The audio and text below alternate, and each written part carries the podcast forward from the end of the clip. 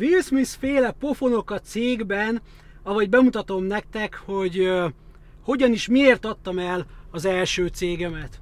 Sziasztok, Barazsi Ákos vagyok, és hát hogy a 2010-es évek környékén járunk, abban a magasságban, amikor ugye már bőven benne voltunk a globális pénzügyi válságban, ami azt jelentette, hogy hát senki nem érezte jó magát, ugye az ügyfeleknek nagyon kevés volt a pénze, amikor az elfogyott, vagy úgy érezték, hogy ez egy jó döntés, mondogatták fel mondjuk a szerződéseinket.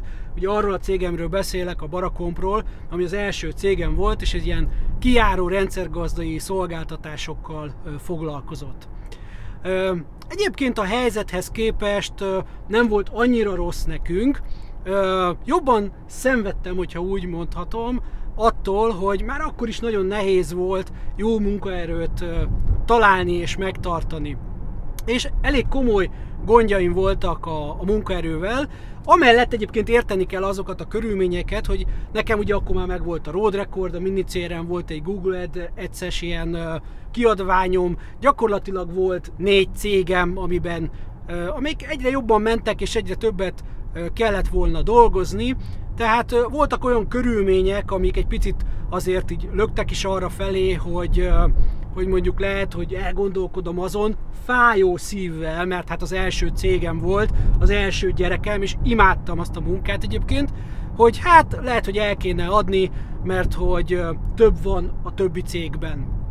És hát nagyon megkönnyítette a dolgomat idézőjelbe az a tény, hogy ugye milyen volt a munkaerő, ugye egyrészt nagyon nehezen lehetett felvenni valakit, aki volt, az egyik az mondjuk jól dolgozott, de mondjuk a többiek visszahúzták, mert a másik az lopott, a harmadik próbálta lenyúlni az ügyfeleket, a negyedik az kilépett, letagadta, hogy a szakmáma maradna, és utána próbálta több-kevesebb sikerrel lenyúlni az ügyfeleket, a, a következő az pedig az egész szerverünket, mert ő volt a felelőse másolta le, és próbálta az összes ügyfelünket elvinni.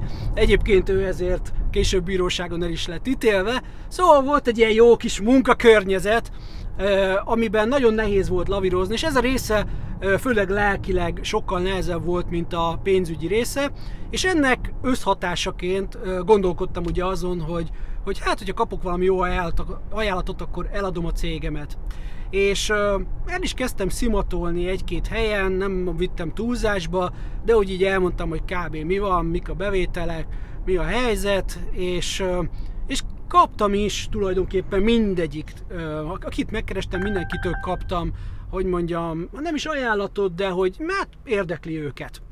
Úgyhogy ebben a tudatban voltam, és, és most jön az a rész, ami elmagyarázza nektek, hogy, hogy miért lehet másokból is kilépni egy cégből, mint hogy az ember, hogy mondjam, klasszikus módon gondolná a pénzügyi nehézségek miatt, vagy éppen azért, mert túl jól megy a cég, vagy a munkaerővel van, vagy az ügyfelekkel van probléma.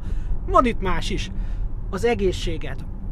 És abban az időszakban estem túl ugye a sztrókomon, és diagnosztizálták nálam, ugye, hogy hát pontosabban, pontosabban elküldtek mindenféle orvosi vizsgálatra, hogy megtalálják, hogy mi volt ennek a, az oka, mi, mi okozta. Iszonyú sok orvosi vizsgálatra kell mennem, akkor sem volt jó már az egészségügy, és hát emlékszem, hogy ugye a nap, amikor eldöntöttem, hogy adom a pofont, az az volt, amikor egy olyan vérvizsgálatra jártam, ahol darabokra szedték a véremet, és próbáltak ö, mindenbe belekötni.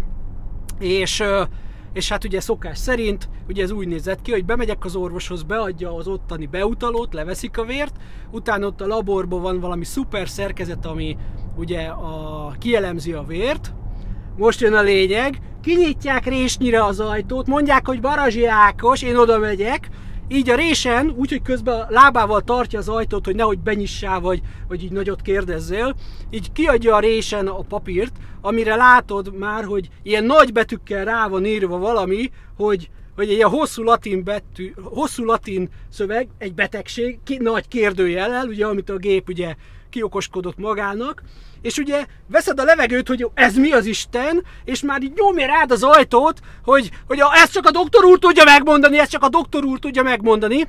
Igen ám, de hogy a doktor úrra még egy négy órát kell várni ott a váróban, jó várótermi kórházi körülmények között, és, és közben az ideg szétver, hogy ez micsoda. Ráadásul ez egy olyat írt ki a gép, ami, ami nem volt fönn az interneten. Tehát, hogy nagyon csúnyán hangzott, de ilyen betegség nem volt fent a neten, és ez még idegesebbé tett. Szóval iszonyú stresszben voltam, ideges voltam, és hozzá kell tenni, hogy egyébként egy olyan szervizvezetőm volt, a könyvben írok a típusáról, a kígyó. Az, aki mindig tudod, hogy, hogy valahogy átver téged, de volt elég intelligens ahhoz, hogy nem tudod megfogni. Az a tipikus ember, biztos ti is ismertek ilyet, amikor már századszor gondolod azt, hogy, hogy most, most aztán megfogtad, és nem, 101 101 egyszer, és ki tud valamit húzni a zsebéből, és, és kidumálja magát, és ugye itt tanulod meg, hogy ha, ha százszor bebizonyítja az ellenkező, olyan nincs, hogy mindig valami sztori van valaki körül, és nem bűnös. Ugye ezért kígyó, hogy ha a sarokba szorítod, akkor is van még egy kártyája, és ki tud csusszani a kezed közül. De egyébként vele tanultam meg, hogyha valakivel sok ilyen sztori van, nem kell bebizonyítani, ki kell rugni, mert biztos, hogy bűnös, csak maximum túl intelligens ahhoz, hogy te ezt bebizonyítsd. Egész egyszerűen, ha átmegy elég ember a kezed közül, akkor látod, hogy milyen a jó ember, és milyen az, aki, aki nem. Na, ezt hozzáteszem, ugye ez azért érdekes, mert hogy vele állandóan ment ez a sztori, hogy, hogy valami nem stimmelt körülötte, és, és pont ott ülök, ugye ott a, így remegve, hogy mi az Isten talált ez a műszer, ülök a váróterembe, és a századik hazugság után rákérdeztem valaminél nála SMS-ben, ugye ráírtam, volt időm, és egy olyan orbitális, nyilvánvaló hazugságot küldött nekem vissza, hogy ott, abban a pillanatban azt mondtam, na most elmentek a jó büdös picsába, bazd meg! Most kibaszok mindenkit, eladom a céget, és elmehettek, és boldogíthattok mást, és menjetek a picsába. És így is lett.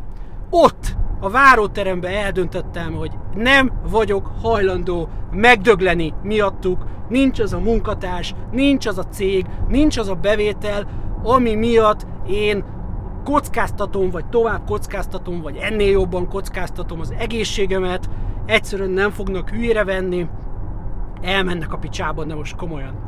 Ott megvolt már ugye, hogy ki volt az, aki a legjobb visszajelzést adta nekem a cégre, felhívtam és azt mondtam neki, hogy figyelj, eladom a céget. Eldöntöttem, jövő héten találkozunk, beszéljük meg. Úgy is volt, megbeszéltük a részleteket, árat, konstrukciót, stb. És jött a nagy kérdés, ugye most jön a Will Smith pofon, hogyan fogom átadni ezt az, az egész céget. És mondom, hogy figyelj, van nekem egy jó ötletem, nem kell ezt nagyon elhúzni, szokott nekünk lenni szerdánként egy ilyen állománygyűlésünk, szervizes gyűlés, úgy neveztük, ahol mindig megbeszéltük azt, hogy mi volt az ügyfelekkel, mit kell csinálni, mire figyeljünk, szóval volt egy ilyen gyűlés. Mondom, figyelj, gyere oda el, és ott bejelentjük. És ment tovább az élet, pár nap múlva jött a szerda 10 óra, és mint minden átlagos ilyen megbeszélés, mindenki ott helyezkedik a széken, csengetnek. Ott volt ugye az új vevő, az új tulajdonos, az új főnök, és beült oda az állomány gyűlésre, mint hogyha nem tudom, ő lenne egy új ö, munkatárs, de nem, mondtam nekik, hogy srácok, az elmúlt időszak alapján úgy döntöttem, még egyszer mondom, annak ellenére, hogy a cég az jól ment, vagy még jobban mehetett volna, hogyha nem arra játszott volna mindenki, nem olyan lett volna a morál, hogy mindenki engem akart volna kiátszani. Hozzáteszem, hogy én mindig próbálok mindenkit a tenyeremen hordozni. Van az a pont, amikor ugye már nem éri meg. És amikor ennek ellenére is azt érzed, hogy állandóan mindenki kiátszik téged, akkor azt mondod, hogy na jó, itt volt elég. Úgyhogy én is azt mondtam, hogy na jó, itt volt elég. Eladtam a cégét, céget, ő az új tulajdonos, ő az új főnökötök, most szépen legyetek, legyetek szívesek, úgyhogy szöröstül bőröstül adtam el a céget, most mindent szedjetek össze a raktárkészletbe, az összes szerszámot, számítógépet, mindent, mindent és mindent, pakoljatok össze, megmondja az új főnök, hogy hol az új címetek, és mostantól kezdve ott dolgoztok. Viszont látásra köszönöm szépen az eddigi részvételt. Kifelé csak annyit mondott a szervizvezető, hogy Ákos, te tudod, hogy hogyan kell az álló vízbe bedobni a követ. Igen. Ne felejtsük el, a bevétel erősíti a szabályt. Sziasztok!